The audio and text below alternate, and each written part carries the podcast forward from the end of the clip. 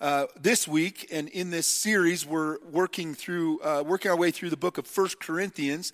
If you have a Bible, you want to follow along, turn to First Corinthians chapter 7.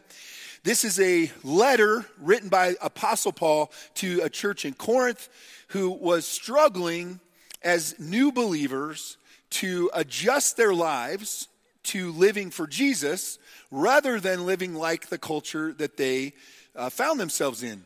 The culture that they lived in uh, was pretty perverse, pretty immoral, a lot of excess.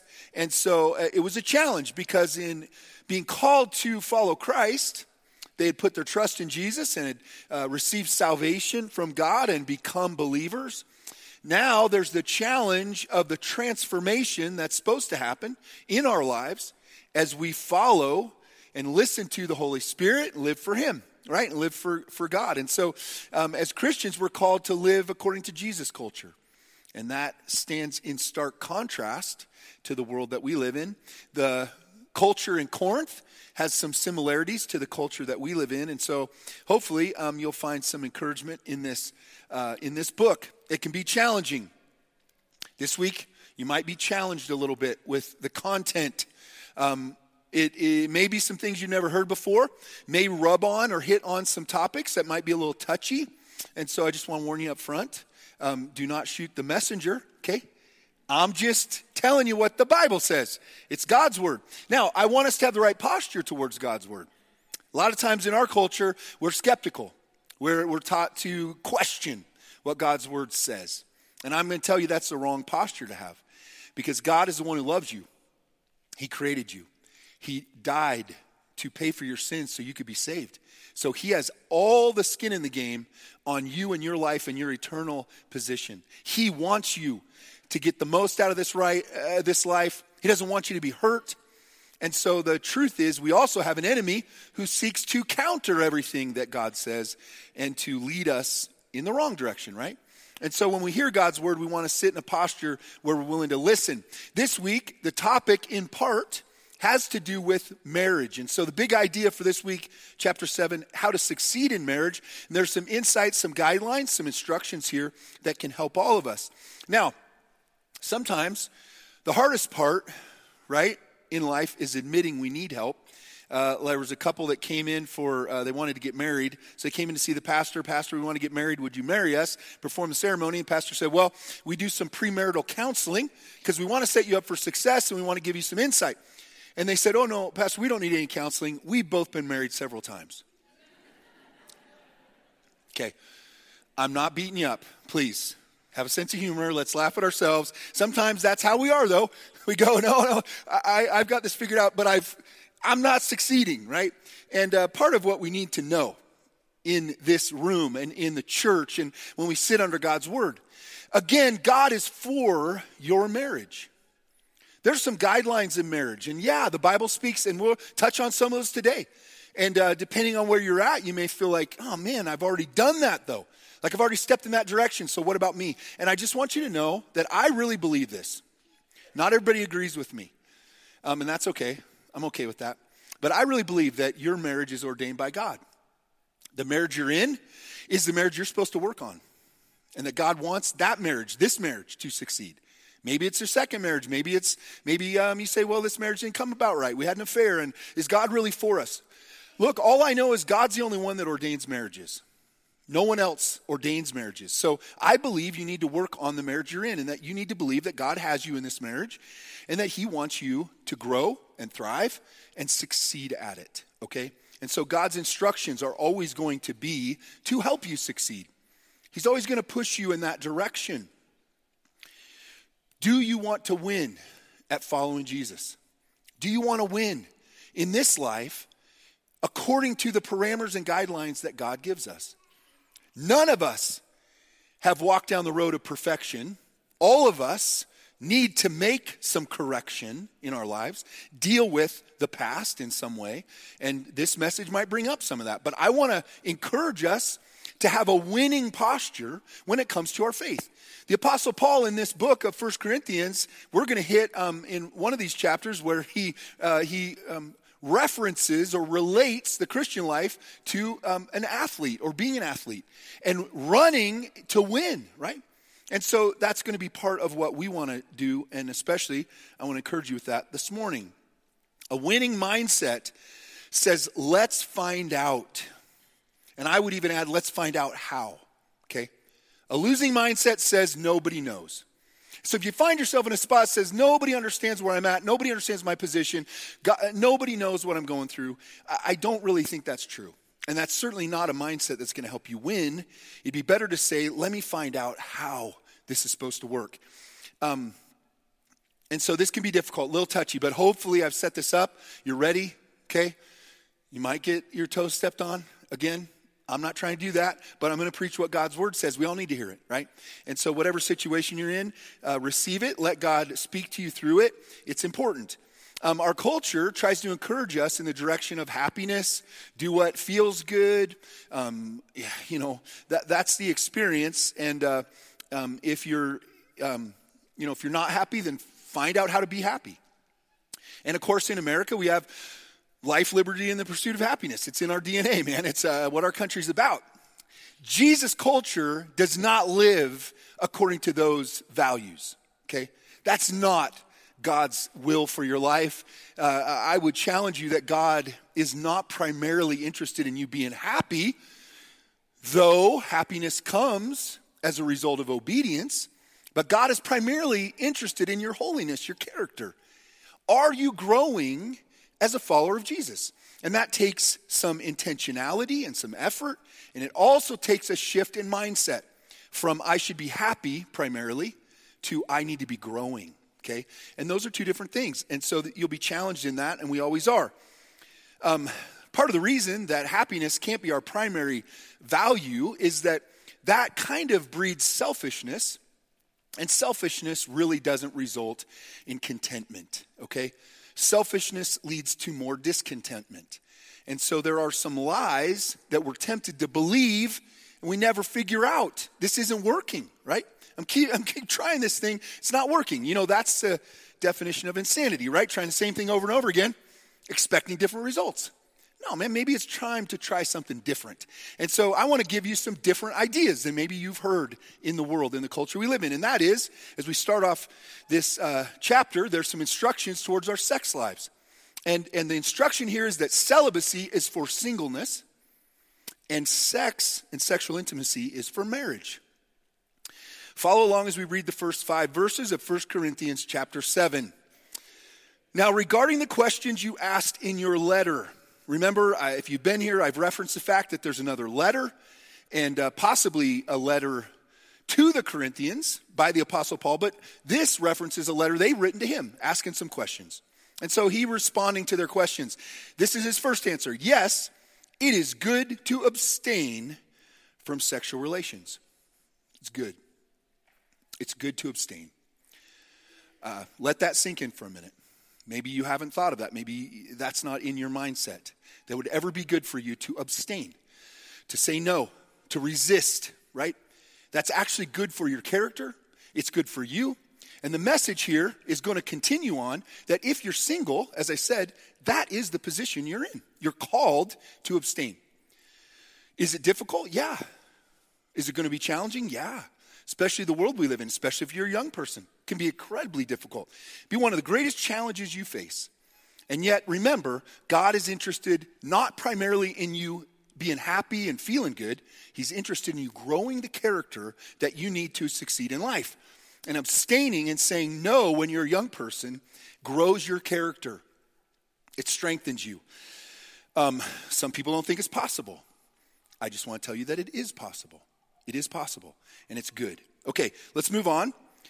Verse 2, he says, But because there's so much sexual immorality, each man should have his own wife, each woman should have her own husband. So, because we have such an issue with this, there's so much sexual immorality sleeping around, um, then you should get married. Because remember, celibacy is for singleness, but sexual intimacy is for marriage. And so, get married and he's encouraging them to do so. And I feel the same for the world we live in. Not very many people can do abstinence and celibacy very well. We have a lot of pressure on us. And so the encouragement is to get married. He goes on Husband should fulfill his wife's sexual needs, and the wife should fulfill her husband's needs. Might seem kind of obvious that if marriage is the only place that you can have sexual intimacy, that it should be happening within your marriage. That is the context, right? Where it's okay. And so the teaching in Scripture is that's where it should be happening, and it should be happening. And maybe you didn't know that the Bible encouraged you to be sexually active, but it does. Just the opposite of what the world encourages you to do. Um, he goes on, he presses further. This might challenge you a little bit. Verse 4 The wife gives authority over her body to her husband. And the husband gives authority over his body to his wife. If that doesn't step on your toes, then you're not awake. If you're sleeping, that's all right. But uh, are you kidding me? I got to give up authority of my to. Whoa, whoa. Hold on. Yeah, put the brakes on. Let's slow this train down, Pastor. it's getting uncomfortable quick. Are you telling me that I have to give authority of my body to my spouse? No, they're just going to take advantage of me. They're just going to use me. You don't understand.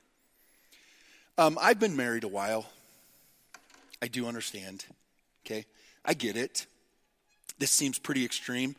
Well, Pastor, aren't there some exceptions? Aren't there times where, sure, um, we have three children. So, yeah, uh, there, there are times. Can I just speak to you, though? Are you living with this attitude towards your marriage? Is this your attitude? I am going to meet my spouse's needs. That's why I'm in this marriage. It's part of God's command and calling for me to have a good attitude and to want to do that so that I'm not resistant, I'm not hesitant, I'm not throwing a block in the way, but I'm trying to figure out how do I fulfill this calling? That's important. This is a, uh, an establishment of how marriage can be successful. Why is it that in our culture we joke around with the best form of birth control is a wedding dress? Why do we joke around like that? Why does the world say, oh, if you want to stop having sex, then get married? Yeah. I mean, come on. Like, we're, we're the followers of Jesus. We're, we're, God created marriage. We're the ones that are supposed to get it, exemplify it, lead the way. We should be talking to our non Christian friends about how amazing marriage is, right? How awesome it is, how well it works. And yet, we struggle, right? We're sinful people. We have issues, we have struggles. We, we do. And so I'm not, I'm not trying to uh, say that isn't a reality. It is. And yet, are we having a winning attitude, an approach to marriage that says, how am I supposed to do this? How do I figure out how to do it the way God says to do it? Again, um, it's not easy, but it's possible, okay? It's possible. And so the, the apostles given this direction, going so far as to say, yeah, I am so willing to participate. I understand my role, right? My calling before God, that it's as though my spouse has a say over what happens in this area. Now, can that be abused? Can it be misused? Yeah. And is that okay? No. And so there are other commands in Scripture of how we're to live together, but we do need to have a posture to have an understanding of God's intention for marriage. Remember this that the devil will do everything he can to get you to have sex before you get married and to keep you from having sex after you get married. Because he's going to work the opposite of what we're supposed to do. And so, our job as Christians, as part of Jesus' culture, is to listen to God, take our direction from Him, and willingly try to figure out how do I walk in this way? How do I gain and acquire this mindset? What do I need to do to have the right attitude and perspective towards my marriage? He goes on to say this do not deprive each other of sexual relations unless you both agree to refrain from sexual intimacy for a limited time so you can give yourselves more completely to prayer. So there's spiritual reasons to take a break and to stop and to say, hey, let's take a little bit, let's pray. Um, we're focusing in on God. It's a good thing. Afterwards, you should come together again so that Satan won't be able to tempt you because of your lack of self control. And so we want to have a posture that says, let me figure out how to do this. There's two difficult commands here. One is to be celibate, uh, to abstain before I get married. And our culture says, no, you should be doing it. Everybody's doing it. And youth culture says that, um, even though it's not true, everybody's not doing it. We're probably still under 50% of young people are sexually active, right? And yet everybody acts like they are, and there's a lot of social pressure. And so I can tell you as a young person, I grew up in this country, went to public school. Um, I was a red-blooded American boy. Like I had a commitment to abstain, to wait till I got married. That was challenged. Um, it was difficult. I do not have, um, I'm not saying I'm like squeaky clean in every way in that area, but I did abstain um, uh, from having, you know, sex until I got married. Now, when I got engaged, uh, it was even more difficult. Um, we were two Christian young people, and we loved Jesus, and we were growing, and we were coming together. And we wanted to get married, and we knew that's where it was going to go. Um, we knew pretty quickly. And so it was two years that we uh, dated and were in college.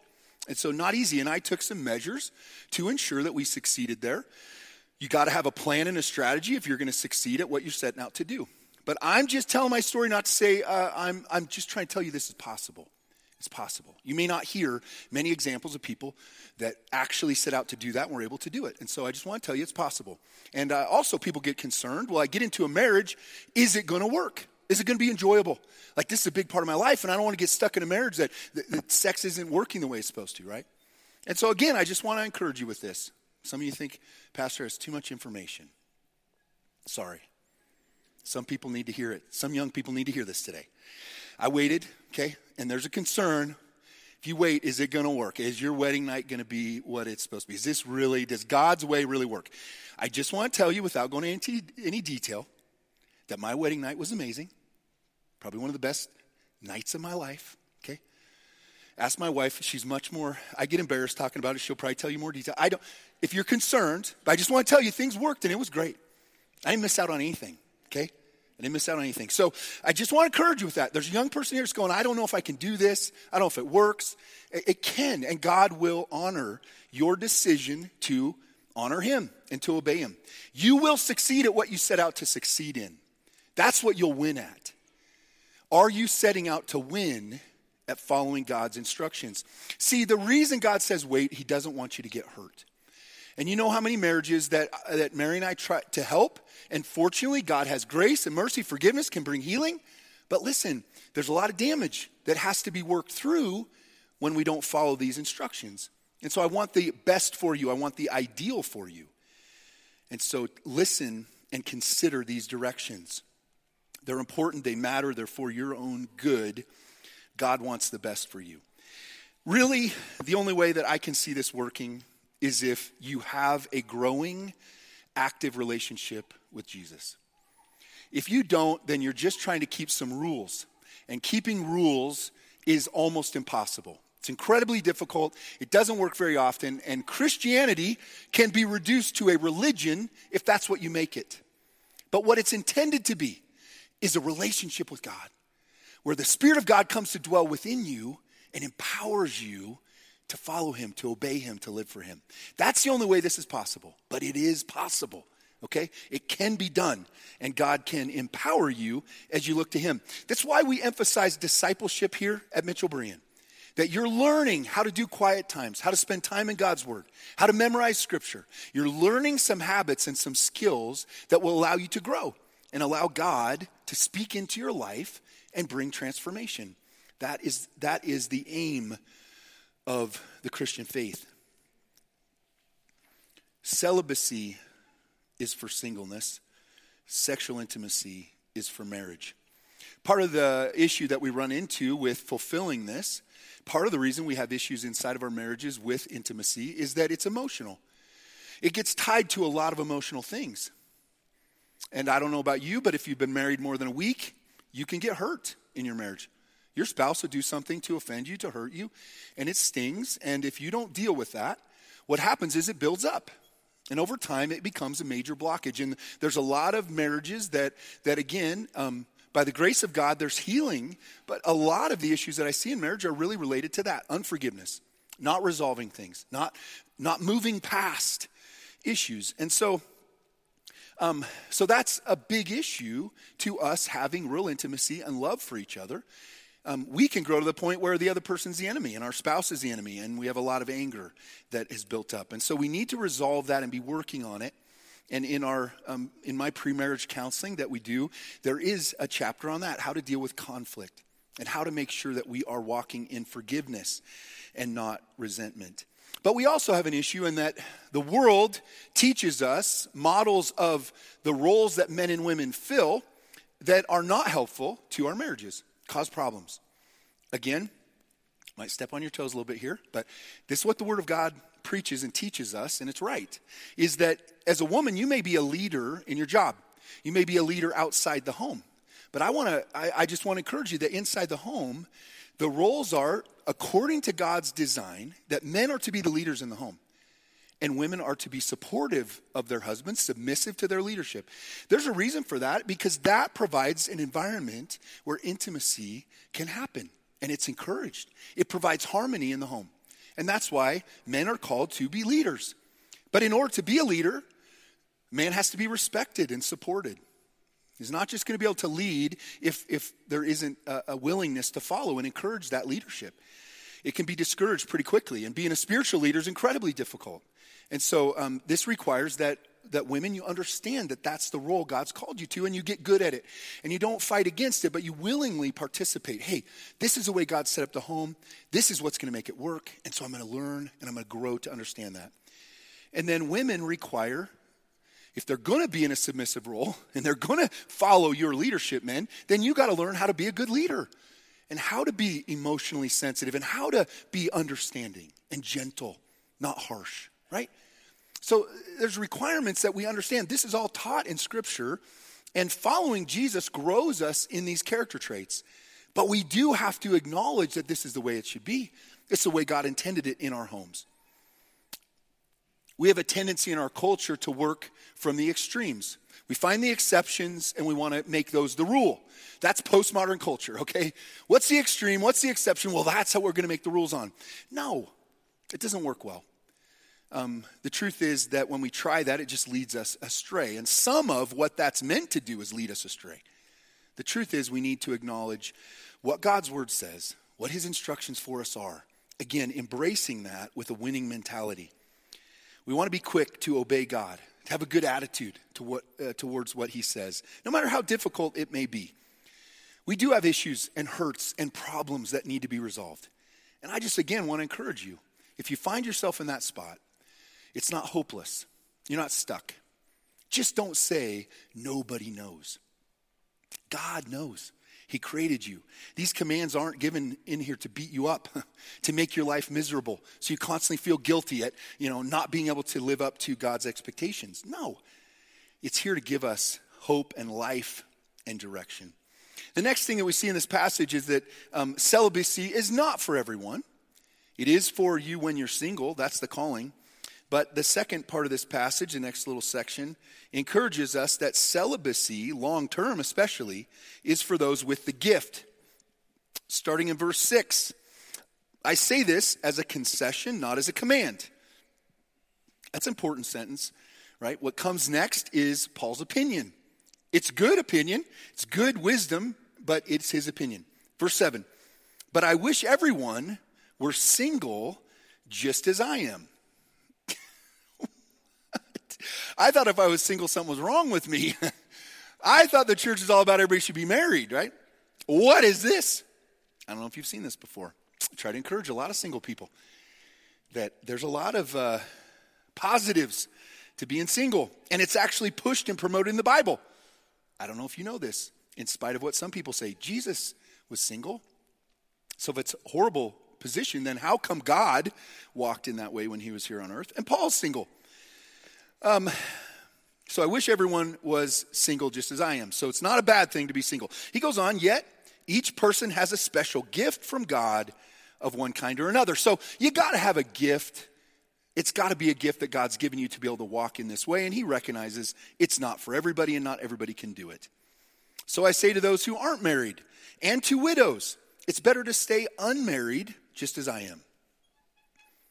But if they can't control themselves, they should go ahead and marry.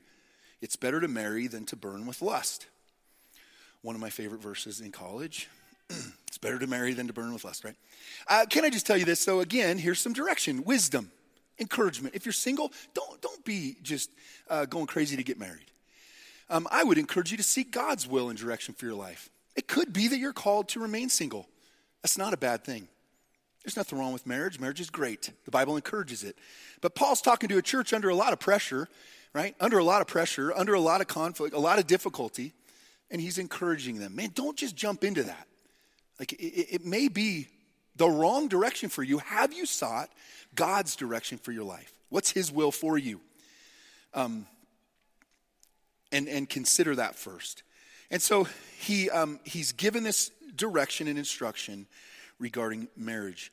Um, again, a lot of times we jump to conclusions, and those aren't correct conclusions. I've talked to a lot of people, you know, young people that go, "Okay, I got to get married because I just I have a real strong urge and drive, and I can't I can't seem to get under control, and so I just got to get married, and that's the way to solve the problem."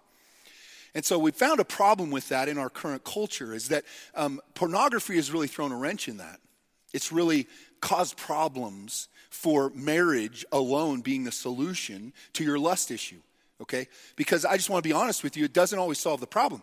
If you think getting married is going to solve that problem, it's not going to, right? Because when you interact with pornography, again, more and more is coming out on this. There's trauma to our brains that occur.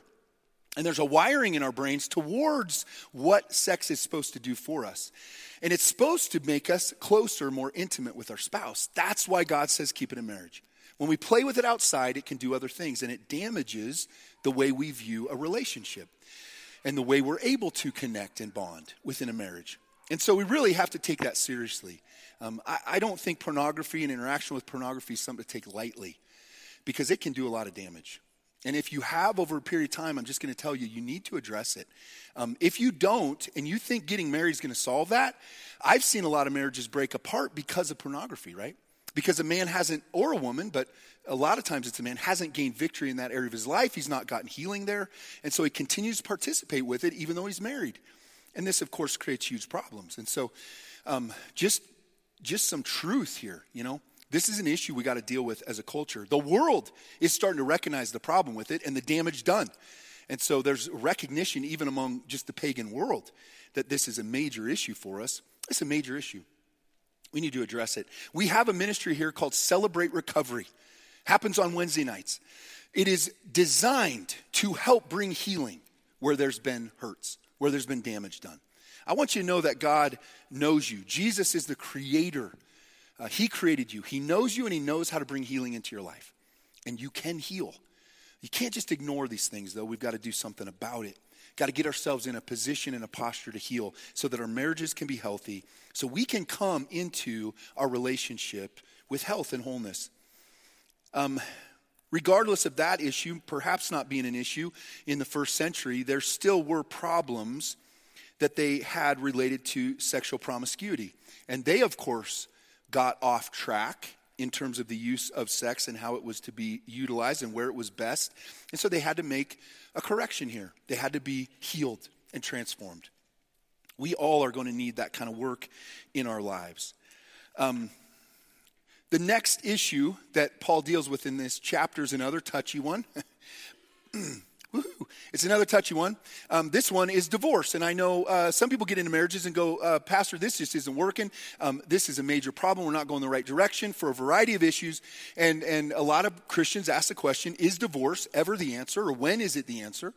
And so, um, what we're going to see in this passage, with some instruction on divorce, is that divorce is rarely the right answer. Let's continue reading verse 10. But for those who are married, I have a command that comes not from me, but from the Lord. So here's a command from God A wife must not leave her husband, but if she does leave him, let her remain single or else be reconciled to him. That might be challenging. And the husband must not leave his wife. And so this first first couple verses seem to be uh, um, addressing Christian couples. And, and of course, the admonition there is to stay married and, and work out your marriage. Work on your marriage. Don't give up. Don't think that divorce is the answer to solving a problem because God, of course, Jesus addressed this. God hates divorce. It's not what God intended. Pastor, are there some times where divorce is the answer? Yeah. I mean, if there's physical abuse occurring, if it's a dangerous situation, then of course we got to get out of that situation. It's not okay, it's not acceptable. And so there's times, but again, the extremes are not the rule. The rule is what is being said here. And so as a Christian, I know that God doesn't want me to get divorced, so again, that's to encourage me to work on my marriage. Find a solution. How am I going to make this work? Verse 12, he goes on, Now I will speak to the rest of you though I do not have a direct command from the Lord, if a fellow believer has a wife who is not a believer and she's willing to continue to live with him, he must not leave her. And if a believing woman has a husband who's not a believer and he is willing to continue living with her, she must not leave him. So, if I have a if I became a Christian, my spouse is not a Christian, not a believer, what do I do? Can I get out of that marriage? They're not interested at all in following Jesus. What do I do? Well, Paul gives some encouragement here, it's some direction. Stay in the marriage. Okay? That might challenge your thinking. Verse 14, but uh, for the believing wife, she brings holiness to her marriage, and the believing husband brings holiness to his marriage.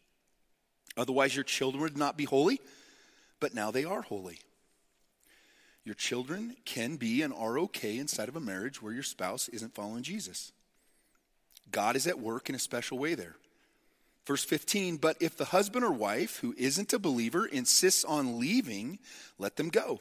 In such cases, the believing husband or wife is no longer bound to the other, for God has called you to live in peace. And so, this is probably one of the two places where divorce and remarriage is actually encouraged um, or allowed in Scripture. In this case, if you have an unbelieving spouse, they want to leave, you can let them go. And it seems to be here that you're not bound to that. You can get remarried. Verse, four, uh, verse 16 Don't you wives realize that your husbands might be saved because of you? And don't you husbands realize that your wives might be saved because of you? In other words, there's a missional reason that you're in that marriage, and perhaps God is trying to reach your spouse through you. If you're growing, you're maturing, then you're going to be an example to them. And you can actually bring them to Christ. There's probably no one more powerful in a person's life other than uh, a parent, right? In a child's life, that's a powerful connection. But a spouse is a powerful relationship, powerful bond. And there's healing that can happen there, and there's, um, there's a pull or an influence that can be had.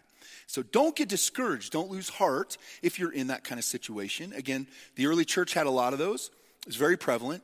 And so Paul's given instruction not haphazardly, but based on what he's seen work and what he believes is best, and this is the Word of God. Um, God wants us to change. I know that we, um, we just had a 12 step, uh, our Celebrate Recovery has a 12 step to it. We just had a group of women graduate this last Wednesday. And I was there listening to testimonies, and there's some powerful life change testimonies. Testimonies of miracles, okay? Um, no joke, and, uh, and just powerful stuff. And so one of them was, or a couple actually, of the ladies shared that um, they were in a marriage where they thought their husband was the problem. He was the issue. And uh, um, he needed to get fixed, right? He needed to um, uh, work on himself and he needed to grow. And uh, they said, you know, still true after going through the 12 step, right? But they also discovered there were some things that they needed to change in areas they needed to grow in. And so sometimes we think the problem is outside of us. And part of the issue with that is we can't do a lot of what's outside of us. We can't fix another person. And a lot of people try that, and that's called codependency, right? It's another thing we deal with in CR 12 step is codependency, trying to control things that you can't control. That will not lead you to health. And so we've, we've got to learn that the, the one thing we can control or we have power over is ourselves. And so, what can I do if I'm in a difficult situation? Well, I can grow, I can change, I can mature. Hebrews 12 11 says this No discipline is enjoyable while it's happening, it's painful. Are you in a difficult situation? Are you in a situation you it hurts and you want to get out of?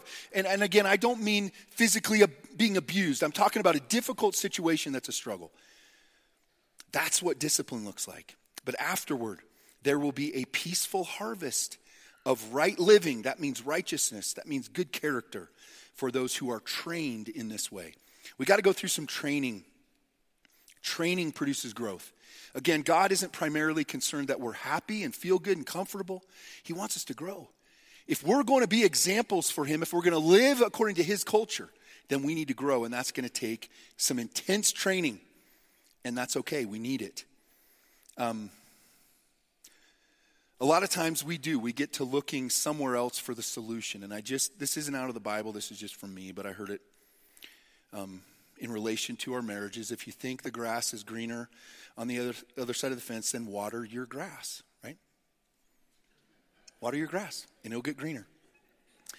It's okay to focus in on what you can do. There's probably some things that you can do differently in your marriage that will improve it. And sometimes it's not big things. Sometimes it's some little things that we can really make an adjustment in and, and improve our situation. The next thing we see in this passage is that God's solution, uh, God's solutions to our problems are different than what we might think. And uh, verse 17 continues Each of you should continue to live in whatever situation the Lord has placed you in, or, or has placed you, um, and remain as you were when God first called you. This is my rule for all the churches. For instance, a man, or excuse me, I'm not going to keep going. He gives some examples there. So, this is the principle. You come to Christ, what should you do? A lot of times we think I'm in difficult situations. These are hard to live as a Christian in. I'm getting challenged. I'm getting pushed around. I'm not uh, being victorious. I need to get out of the situation, right? That's what we think. In order to get into, uh, for things to get better, I need to change. I need to change the scenery. I need to change my external situation. And yet, what Paul is encouraging here, that's not the solution to your problems. The solution is you growing, you experiencing transformation. It's counterintuitive. A lot of times we don't think that. We think, I got to get out of this situation to get better. And the truth is, no. He says, stay in the situation. Your job is difficult, you're under pressure. That's a blessed place. This is the best place for you to grow. It's a great situation for you to grow in, is when you're challenged, and impressed. Okay? Stay in it. You think getting out of your marriage is the way to succeed as a follower of Jesus. I, my spouse is just so discouraging to me. They're so difficult to be around. They're, they're challenging me. They're trying to stop me from following Jesus. Hold on.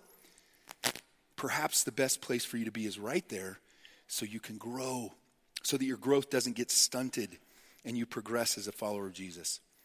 Next, we have uh, some wisdom for a time of crisis. I'm not going to go through this, verses 25 through 31. Um, Paul basically says, uh, gives some instruction for marriages and everything because of the a time of pressure that they're in. And so it's a crisis situation. And, and uh, some of you might be recognizing maybe we are in a bit of a crisis.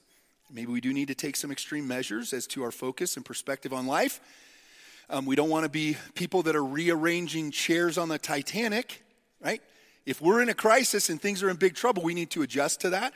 We need to uh, make a correction as Christians. We have a responsibility to be part of the solution in our world, to help when there's a crisis. The truth is, the church has always moved towards crisis to be helpful. And so the last bit of this chapter encourages us to focus on what's best. Down to verse 33. I want you to be free from the concerns of this life. An unmarried man can spend his time doing the Lord's work and thinking how to please him. But a married man has to think about his earthly responsibilities and how to please his wife. His interests are divided. In the same way, a woman who's no longer married nor has never been married can be devoted to the Lord and holy in body and spirit. But a married woman has to think about her earthly responsibilities. And so he talks here about our focus.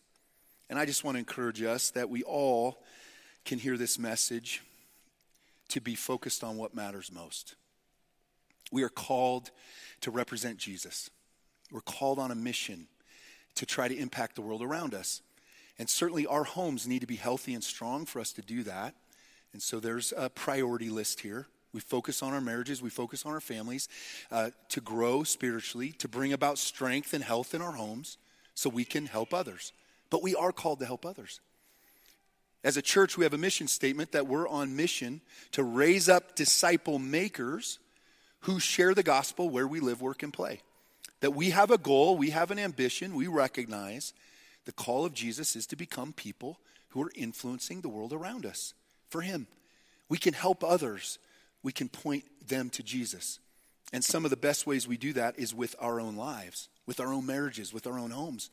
is to point people to Jesus by the way we live. Are you living by this culture, by this culture's values, or are you shifting to live by Jesus' culture, to live for Him, to follow Him? Maybe some things this morning challenge you a little bit. I might encourage you. I'd love to talk to you and uh, work through some things. I'm not critical and harsh. I want to help, but I know what God's word says, and that's what we got to drive towards because it's what's right. It's what's good because God cares the most about us. His ways work, and we as a culture have walked a ways away from that. We need to get back to what God says. And so hopefully this has helped you with that, challenged you a little bit, give you some things to think about and pray about and consider as you live your life. We are the people of God. You're in church here today, so I know you're like in the 90 percentile, right, in our world. You care, you're trying to get it right. And it's hard, it's not easy for us. Just because we're here doesn't mean we get it all right and we got it all figured out. But I want to encourage you that God wants to help you win. There is a way. Maybe you need to get involved. Maybe you need to get in uh, and talk to Mary and I or one of us. Maybe you need to talk to Pastor Luke and get in a discipleship process so that you're growing and your faith is moving. That's real essential to figure out these things and be able to live them out. Maybe you need to, I don't know, take a step, right? Take a step of action. Um, God has a plan and a path for you to succeed. I, I see in two parts of our life where it's easy to get distracted. One is when we're younger I hear that all the time. Young people struggle. There's nothing to do around here but drink and party and sleep around, right? And we certainly see that. And then when we get older, when our kids are gone and empty nesters, and all of a sudden we got a lot of freedom, what are we going to do? It's easy to get distracted in those two places in life. In the middle, you don't have a lot of time to get distracted, right? You got to stay focused. It's hard. It's hard. Raising kids, raising a family, man, it's difficult, all right? But on both ends, we've got issues. And so staying focused in those times as a single person, you have so much that you could do for good. You can make a difference in people's lives for the better. Or you can just mess around and do what you want and have fun and then try to heal from that, right, as you want to get married. Or you can focus in on God and the work that He has for you to do. Same thing is true as we get older. We can choose to sail off into the sunset, take it easy, relax, or we can continue to do God's work. We can continue to help the next generation have something to step into. I think we all know what the better choices would be. God, thanks for challenging us, calling us to something different. It's difficult for us when you raise the bar on us. Sometimes it seems impossible, and yet it's not. You want to give us the power, you want to move in us, you want to change us, transform us, breathe into our lives so that we can rise to the level that you call us to.